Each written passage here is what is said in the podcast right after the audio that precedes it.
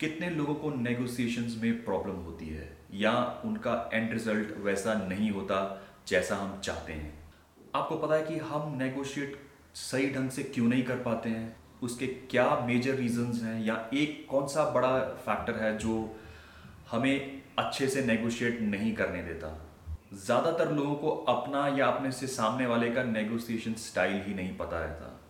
क्योंकि अगर हमें वो पता चल जाए तो हम अपनी स्ट्रैटेजी थोड़ी सी चेंज करके शायद शायद चीज़ों को अपने फेवर में कर सकते हैं। नेगोशिएशन एक बहुत ही बड़ा टॉपिक है बट मैं कुछ थोड़ी सी इंपॉर्टेंट चीज़ें टच करूँगा जिससे जो आप अपने स्टाइल में इम्प्लीमेंट कर सकते हैं या थोड़ा सा ध्यान रख सकते हैं, उससे थोड़ी सी नेगोशिएशंस फ्रूटफुल हो जाएँगी। तो बेसिकली ब्रॉडर लेवल पे कितने तरह के नेगोशिएशन स्टाइल्स होते हैं या कितने तरह के एक्चुअल में लोग होते हैं? तीन तरह के लोग होते हैं अकोमोडेटर्स एसर्टिव एंड एनालिस्ट्स अभी वैसे तो ये तीनों वर्ड्स ही सेल्फ एक्सप्लेनेटरी हैं बट मैं आपको थोड़ा सा डिटेल में लेके जाता हूँ इन तीनों टाइप्स में, और आपको ये आइडेंटिफाई करना है कि आपका कौन सा स्टाइल है एंड मोर इम्पॉर्टेंटली आपके सामने वाले का क्या स्टाइल है। क्योंकि जब आप ये दोनों चीज़ें आइडेंटिफाई करोगे तो आप थोड़ी सी अपनी बात करने के तरीके में नेगोशिएट करने के तरीके में थोड़ी सी चेंजेस लेके आ सकते हो और उससे श्योरली आपको बेनिफिट मिलेगा। और अगर आप फ़िल्मों से बहुत ज़्यादा इंस्पायर्ड हैं तो शायद आपको लगेगा कि यार एसर्टिव स्टाइल के जो लोग होते हैं, उनको हमेशा ही बेटर डील्स मिलती हैं। लेकिन ऐसा है नहीं।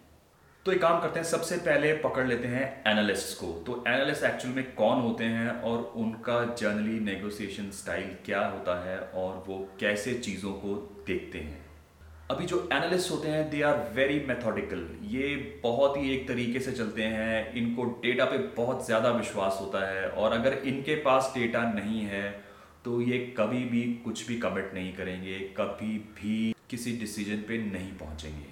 इनको चाहिए रहता है extra time so that they can analyse ये चीज़ों को पूरी तरीके से समझ सकें और एक कंक्लूजन पे आ सकें।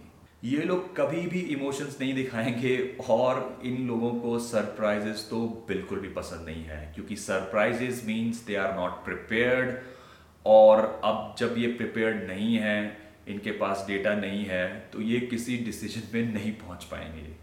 क्योंकि ये बहुत ज़्यादा डेटा ड्रिवन रहते हैं तो ये लोग थोड़े से हमेशा ही स्केप्टिकल रहेंगे। स्केप्टिकल मतलब ये इतनी जल्दी उस विश्वास वाले उसमें नहीं आते हैं। तो इनको विश्वास में लेके आना है तो इनको देना पड़ेगा डेटा और अगर आप इनके साथ पहले ही, अभी पहले शुरू में ही टेबल पे बैठे हैं और आपने बम्बार्ड कर दिए हैं बहुत सारे क्वेश्चंस तो ये वो चीज़ नहीं पसंद करेंगे। तो अगर आप इनके सामने बैठे हैं, अभी बात चालू ही हुई है तो इनको बहुत सारे सवाल मत कीजिए। उनको सोचने का मौका दीजिए। और जब ये लोग चुप हो जाते हैं तो इसका मतलब ये होता है कि ये लोग सोच रहे हैं, ये लोग एनालाइज कर रहे हैं तो इनको वो टाइम थोड़ा सा दे देना चाहिए। दैट्स दियर कंफर्ट जोन और अगर आप इनको सोचने का मौका नहीं दे रहे हैं तो आप इनसे एक बहुत बड़ी चीज़ छीन रहे हैं। और हमेशा आप बात करते समय इनके साथ मुस्कुरा के बात कीजिए। वैसे तो आप किसी के साथ आप कोई भी रहें, अगर आप बात कर रहे हैं तो थोड़ा सा मुस्कुरा के ही बात करनी चाहिए। बट इनके साथ तो थोड़ा सा एक्स्ट्रा कॉशियस रहिए, थोड़ा सा स्माइल करके बात कीजिए। और अगर आप खुद एनालिस्ट हैं और अगर आप खुद डेटा ड्रिवन हैं तो मेक श्योर sure आप जब भी एक इंटेंस नेगोशिएशन में है या नेगोशिएशन चल रही है तो आप कभी भी अपने आप को डेटा से डिस्कनेक्ट मत होने दीजिए, क्योंकि वो आपका स्ट्रॉन्ग पॉइंट है। एज ए एनालिस्ट जब आप सामने वाले से बात कर रहे हैं तो आपका सोर्स ऑफ़ डेटा कौन रहेगा? आपके सामने वाला। तो आप कॉन्वर्सेशन को कभी भी उस तरीके से मत ले जाइए, जहाँ से आपको डेटा मिलना बंद हो जाए। मतलब कि अगर जो बंदा आपके सामने है, जहाँ से आपको पूरी इंफॉर्मेशन मिलने वाली है उसके साथ ऐसी सिचुएशन में नहीं चले जाएँ कि आपको आपका डेटा नहीं मिले, जिससे आप किसी कंक्लूजन पे पहुँचे या कुछ ऑफ़र कर पाए। तो ये तो हुआ एनालिस्ट के बारे में है अब दूसरा पकड़ते हैं एसर्टिव लोगों को। एसर्टिव स्टाइल होता है थोड़ा सा एग्रेसिव स्टाइल थोड़ा सा डायरेक्ट थोड़ा सा candid but to the point assertive लोगों के लिए होता है सबसे ज़रूरी जीतना। हालाँकि सबके लिए जीतना ज़रूरी होता है बट इनका तो काम है कि भैया मुझे जीतना है एट एनी कॉस्ट और उस चक्कर में अगर सामने वाले का अगर कुछ नुकसान हो भी रहा है तो इनको फ़र्क ज़्यादा पड़ेगा नहीं। इनकी दिल से इच्छा होती है कि हम बोलें, लोग हमें सुने बट सुनना इनकी थोड़ी सी कमज़ोरी है। They lack the ability to listen to the other person views और अगर डील करते हुए अगर इन्होंने आपको कुछ कंसेशन दिया है कुछ आपको फेवर किया है तो वो फ्री में नहीं आने वाला। वो सामने से एक्सपेक्ट करेंगे कि आप भी रिटर्न में कुछ उनको फेवर करें। तो मेक श्योर sure, अगर आपको कुछ मिल रहा है तो आप भी रिटर्न में इनको कुछ दें। और अगर आप खुद एसर्टिव हैं तो मेक श्योर sure कि आपका बात करने का तरीका, आपकी टोन आपकी वॉइस टोनैलिटी बहुत सॉफ्ट हो। क्योंकि बीइंग एन एग्रेसिव पर्सन आपके बात करने का तरीका ज़्यादातर लोगों को पसंद नहीं आएगा। And the third one are the accommodators भैया, जैसे अकोमोडेटर्स नाम ही बता रहा है कि ये करते हैं, सब जगह अकोमोडेट जो कि हो सकता है बहुत प्रॉब्लमेटिक आपके लिए अगर आप अकोमोडेटर हैं। इनको अच्छा लगता है रिलेशनशिप्स बिल्ड करना, बात करना दैट्स दियर हैप्पी प्लेस हर सिचुएशन में इनका एक ही गोल रहेगा कि भैया मेरा रिलेशनशिप ख़राब नहीं होना चाहिए, मेरे टर्म्स उनके साथ ख़राब नहीं होनी चाहिए, इसलिए उसके लिए ये लोग कुछ भी करेंगे। And most importantly they prefer win win situation उनको लगता है कि भैया वो भी जीते, मैं भी जीते, उसको भी मिले और मुझे भी बराबर का मिले। लेकिन, जैसा मैंने बोला, इनको चाहिए कि रिलेशनशिप ख़राब नहीं होना चाहिए। इनकी टेंडेंसी होती है हमेशा थोड़ा सा डिस्ट्रैक्टेड रहने की। दे आर वेरी सोशेबल लोग इनको बहुत पसंद करेंगे। काफ़ी बार ये भी देखा गया कि they are poor manager of their time इनसे डील करने का सबसे बेस्ट तरीका है बी फ्रेंडली विद देम प्यार से बात करो, अच्छे से बात करो। और बहुत बार तो ये लोग ऐसी सिचुएशन में फंस जाते हैं कि जहाँ पे ये कुछ चीज़ नहीं भी दे सकते या कोई ऐसा कमिटमेंट कर देंगे जो इनको मालूम है ये डिलीवर नहीं कर सकते बट उस वक्त ये ऐसा बोल जाएँगे कि हाँ भैया, मैं ये दे दूँगा। बाद में पछतावा होने वाला है। और अभी इमेजिन करो कि आप भी अकोमोडेटर हो और आपके सामने वाला भी अकोमोडेटर है और दोनों बैठ गए नेगोशिएशन टेबल पे या कुछ डील स्ट्राइक करने। तो गेस करो एंड में क्या होगा कुछ भी नहीं। क्योंकि दो अकोमोडेटर मिलके कुछ भी सॉलिड डिसीज़न नहीं ले सकते या कोई भी डील क्रैक नहीं कर सकते। तो वहाँ पे नेगोशिएशन ऑलमोस्ट फेल होने वाली है या किसी भी कंक्लूजन पे नहीं पहुँचने वाली इनको अगर कोई चीज़ ऑब्जेक्ट कर रही है या कुछ पसंद नहीं आ रहा है तो ये आपके लिए पता लगाना बहुत मुश्किल होगा या डिकोड करना। बहुत बार ऐसा भी देखा गया है कि इनको प्रॉब्लम एरिया पता चल जाएगा कि ये चीज़ सही डायरेक्शन में नहीं जा रही है। बट ये लोग बोलेंगे नहीं या एक कंस्ट्रक्टिव एक्शन ऑफ़र नहीं करेंगे बिकॉज़ दे फियर कॉन्फ्लिक्ट उनको लगता है कि अरे यार, ये रिलेशनशिप खराब हो सकता है। ये डील मिले या नहीं, कुछ फ़र्क नहीं पड़ता। बट मेरा और तुम्हारा रिलेशनशिप खराब नहीं होना चाहिए यार, ऐसा इनकी सोच रहती है। और अगर आप अकोमोडेटर हैं तो मेरे लिए है आपके पास दो सॉलिड टिप्स आपका स्ट्रॉन्ग पॉइंट है बीइंग लाइकेबल लोग आपको पसंद करते हैं, उस पर स्टिक रहिए. लेकिन दिमाग में एक घंटी हमेशा बजती रहनी चाहिए कि जो मेरे पॉइंट्स हैं, जो मेरी ऑब्जेक्शंस हैं, या जो मुझे इस डील में से निकालना है, मुझे उस पर कॉम्प्रोमाइज़ नहीं करना है. क्योंकि आप इसी सिचुएशन में बहुत बार फंसते हैं आपको इस बार नहीं फंसना। और नंबर दूसरा don't indulge in too much of talking या ज़्यादा बातों में मत पढ़ो। आपको बात करना अच्छा लगता है, आपको लगता है उससे रिलेशनशिप बनता है बट ज़्यादा लंबी बातों में मत घुसो एक तो उसका फ़ायदा नहीं होने वाला, और दूसरा, जो आपके ऑपोजिट दो दूसरे तरह के नेगोशिएटर हैं अकोमोडेटर या एनालिस्ट उनको ज़्यादा बात करना पसंद नहीं है, उनको मुद्दे पे आना होता है और आपको पसंद है बातें करना, लंबी बातें करना। अगर आप उनके साथ ज़्यादा लंबी बातें करोगे तो वो पसंद नहीं करेंगे और आपको भी उससे कुछ बेनिफिट ज़्यादा मिलने वाला नहीं जी तो ये तो हुए तीन तरीके के नेगोशिएटर्स अभी आप मुझे कमेंट में बताओ, आप किस तरीके के नेगोशिएटर हो? एनालिस्ट अकोमोडेटर और असर्टिव और आपको किस टाइप के नेगोशिएटर से नेगोशिएट करना ज़्यादा कंफर्टेबल लगता है? या फिर आप किसी और तरीके के नेगोशिएटर बनना चाहते हो? मे बी आप अकोमोडेटर हो, लेकिन आपको लगता है कि मुझे बनना है एसर्टिव कमेंट में मुझे बताओ, क्या थॉट्स हैं आपके इस बारे में? तो अगर आप सोच रहे हो कि आप अपने अपना नेगोशिएशन स्टाइल चेंज कर दोगे, अगर आप असर्टिव हो या एनालिस्ट हो और आपको बनना है अकोमोडेटर या कुछ और तो मैं आपको सबसे बड़ी और सबसे पहली टिप ये देता हूँ कि आप अपना स्टाइल चेंज मत करो। आप अपने आप को नहीं बदल सकते। उल्टा आपको करना ये है कि आपका जो स्टाइल है, उसके जो स्ट्रॉन्ग पॉइंट्स हैं और जो उसके वीक पॉइंट्स हैं, उसको आपको अपने लिए वर्क करवाना है। अगर खुद को पूरा बदलने जाओगे तो वो कुछ भी नहीं होने वाला, उल्टा और फंस जाओगे। आपका नेगोशिएशन स्टाइल और बेकार हो जाएगा। नेगोशिएशन एक स्किल है, एक आर्ट है it is a kind of a game of psychology it is more about understanding what you are and what the other person in front of you is मैं आपको कुछ और टिप्स देता हूँ जो आपको अपने स्टाइल में इम्प्लीमेंट करना है या एटलीस्ट उस पर काम करना चालू करना है बिकॉज़ ये वीडियो पूरा देखने के बाद ऐसा नहीं हुआ कि आप पूरी सब चीज़ें इम्प्लीमेंट कर लोगे। You have to be really extra cautious find out your weak points and start working on it slowly and steadily. Over a period of time आप देखोगे कि आपके स्टाइल में थोड़ा सा फ़र्क आ रहा है। सबसे पहले, जब आप नेगोशिएशन कर रहे हो या नेगोशिएशन टेबल पे बैठे हो, किसी से बात कर रहे हो तो उनको कभी भी ऐसे मत ट्रीट करो जैसे आप खुद को ट्रीट करना चाहते हो।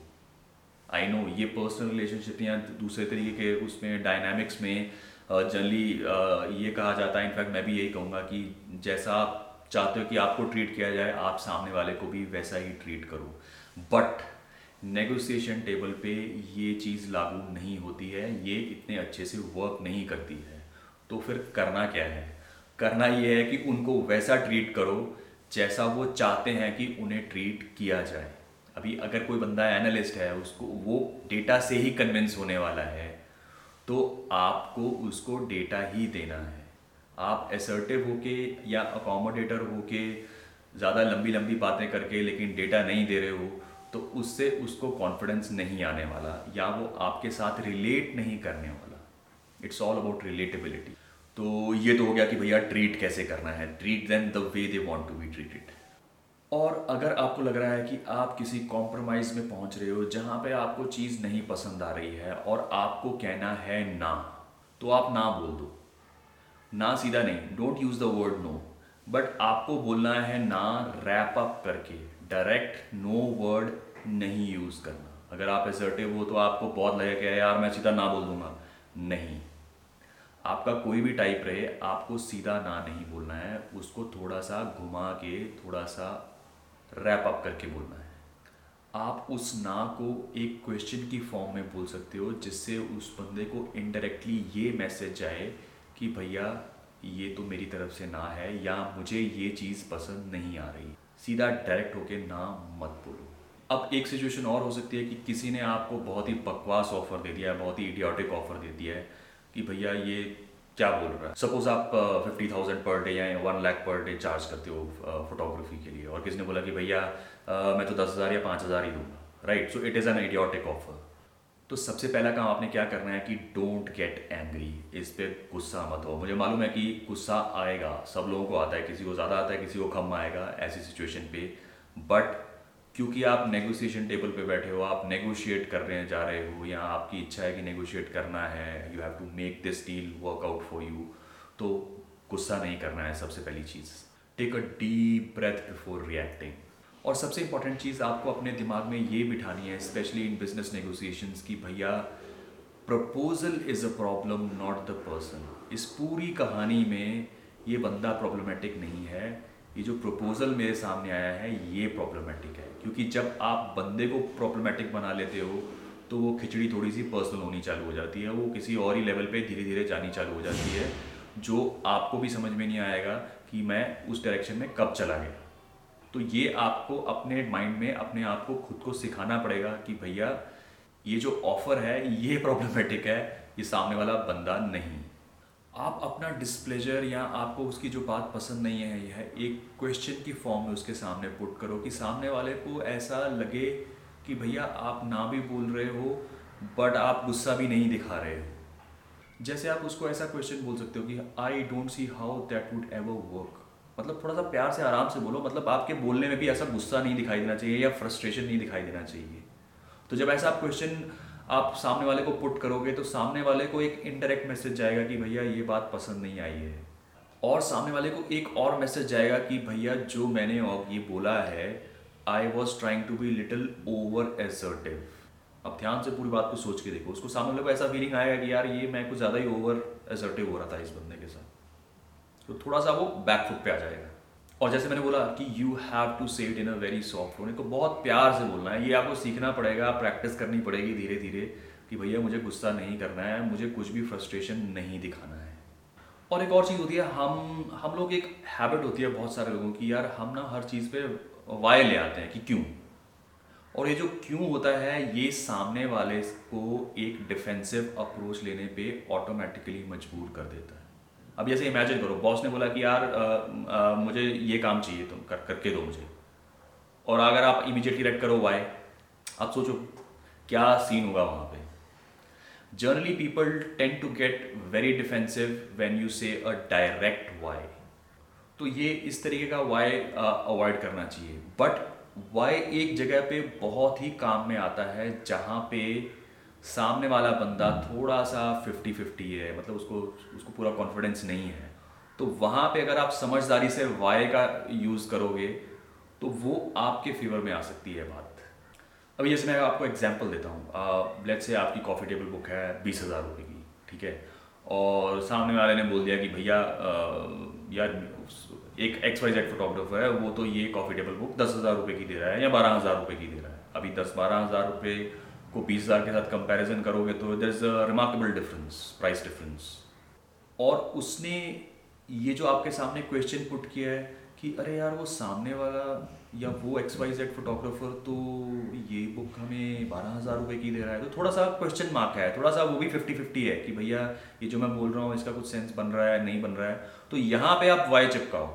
तो वाई क्वेश्चन के साथ उसको आप जवाब दो। जैसे कि I can also sell uh, those books at that price price but why would I uh, sell those books these books are great you know ऐसा कुछ मतलब और uh, why would I switch over to those books uh, uh, all my clients uh, love these books and I have been getting a great feedback on this why would I sell uh, the cheaper books और lastly video को ज़्यादा लंबा नहीं करते हुए आ, सामने वाला बंदा बहुत ही नाप तोल कर रहा है ये वो ये वो बहुत ज़्यादा हैगलिंग हो रही है।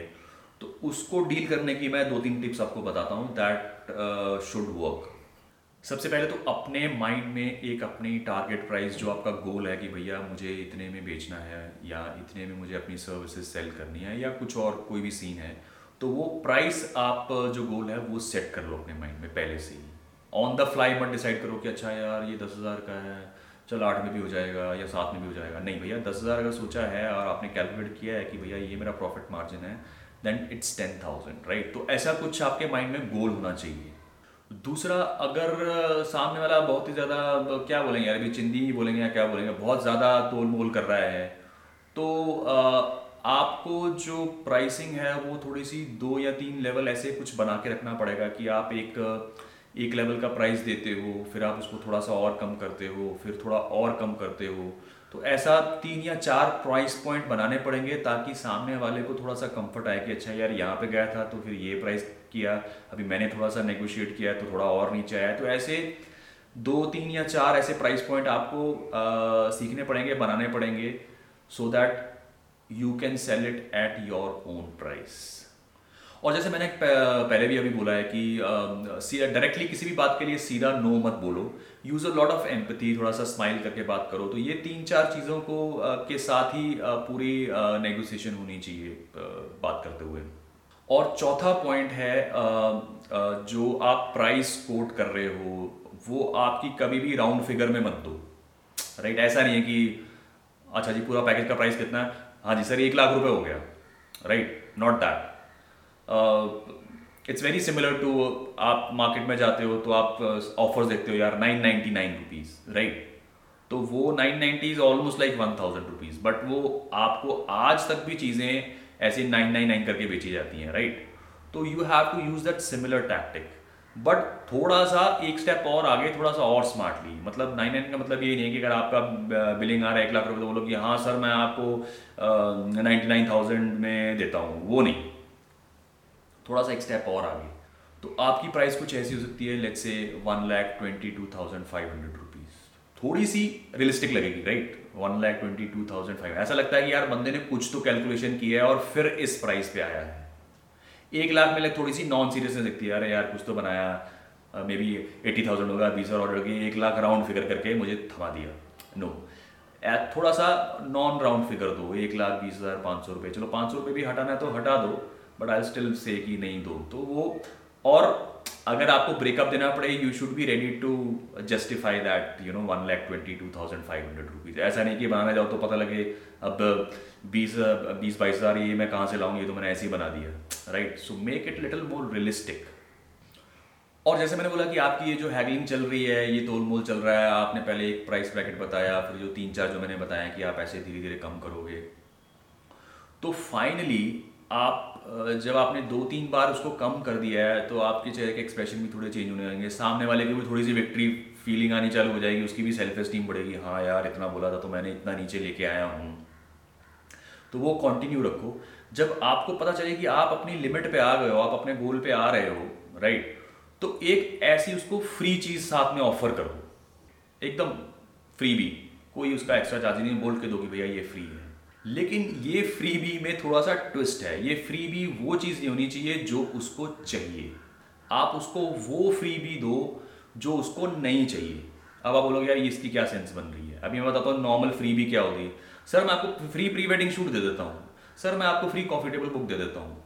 इट डजेंट मेक सेंस भैया, ये चीज़ें तो लोग पे करके ले रहे हैं और आप फ्री में दे रहे हो तो एक तो वैल्यू कम कर रहे हो और दूसरा, वो तो चीज़ें उनको चाहिए। आप उनको कोई ऐसी फ्री भी दो जिससे उनको ये मैसेज जाए कि भैया, मैं तो अपनी लिमिट पे आ चुका हूँ, मैंने आपको जितना कम करना था कर दिया। अभी एक आलतू फालतू की चीज़ भी मैं दे रहा हूँ जो मेरे पास पड़ी है कि भैया, ये भी फ्री में ले लो और कहानी ख़त्म करो। एक मैसेज जाना चाहिए कि भैया, आप अपनी लिमिट पे आ चुके हो।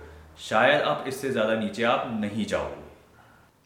उनको ये मैसेज जाएगा कि भैया हाँ हो गया अभी, ठीक है? और उससे उनको थोड़ी सी फील गुड फैक्टर भी आएगा कि भैया हाँ नीचे लेके आए और उसकी उनकी थोड़ी सी सेल्फ एस्टीम बढ़ेगी। तो वहाँ पे आपका क्लोज करने के थोड़े से चांसेस बढ़ जाएँगे। तो I think these are the tips I wanted to share अभी ये तो बहुत बड़ा टॉपिक है। जितना मर्ज़ी लंबा लेक्चर कर लो, इस पर बहुत सारी चीज़ें हैं, वो कर सकते हैं। बट एज ऑफ़ नाउ मुझे लगता है कि अगर आप इन सब चीज़ों का ध्यान रखोगे किस टाइप का मेरे सामने नेगोशिएटर बैठा है, मेरा क्या नेगोशिएशन स्टाइल है, और ये फिर जो मैंने बीच में छोटी छोटी ये जो टिप्स बताई हैं, अगर इन आप चीज़ों को इम्प्लीमेंट करना चालू करोगे तो आप देखोगे आपको थोड़े से पॉजिटिव रिजल्ट्स मिलने चालू हो जाएँगे। ट्राई करके देखो। और अगर आपको ये वीडियो अच्छा लगा, आपको ये कॉन्वर्सेशन अच्छी लगी share it with other people ऐसा मत सोचो कि यार ये तो नेगोशिएशन टिप्स है, मैं किसी और को नहीं दिखाऊँगा। लोगों को दिखाओ, जब लोगों के साथ शेयर करते हो, हमने भी कहीं से सीखी हैं सीख के पैदा नहीं हुए हैं। तो शेयर करो लाइक करो, अगर सब्सक्राइब नहीं किया है तो वो भी करो। और if you want some other topics to be discussed comment below we can pick up the, those topics also so yeah that's it for today uh, i'll be back next week तो बस uh, यही था आज के लिए thank you so much see you next week bye for now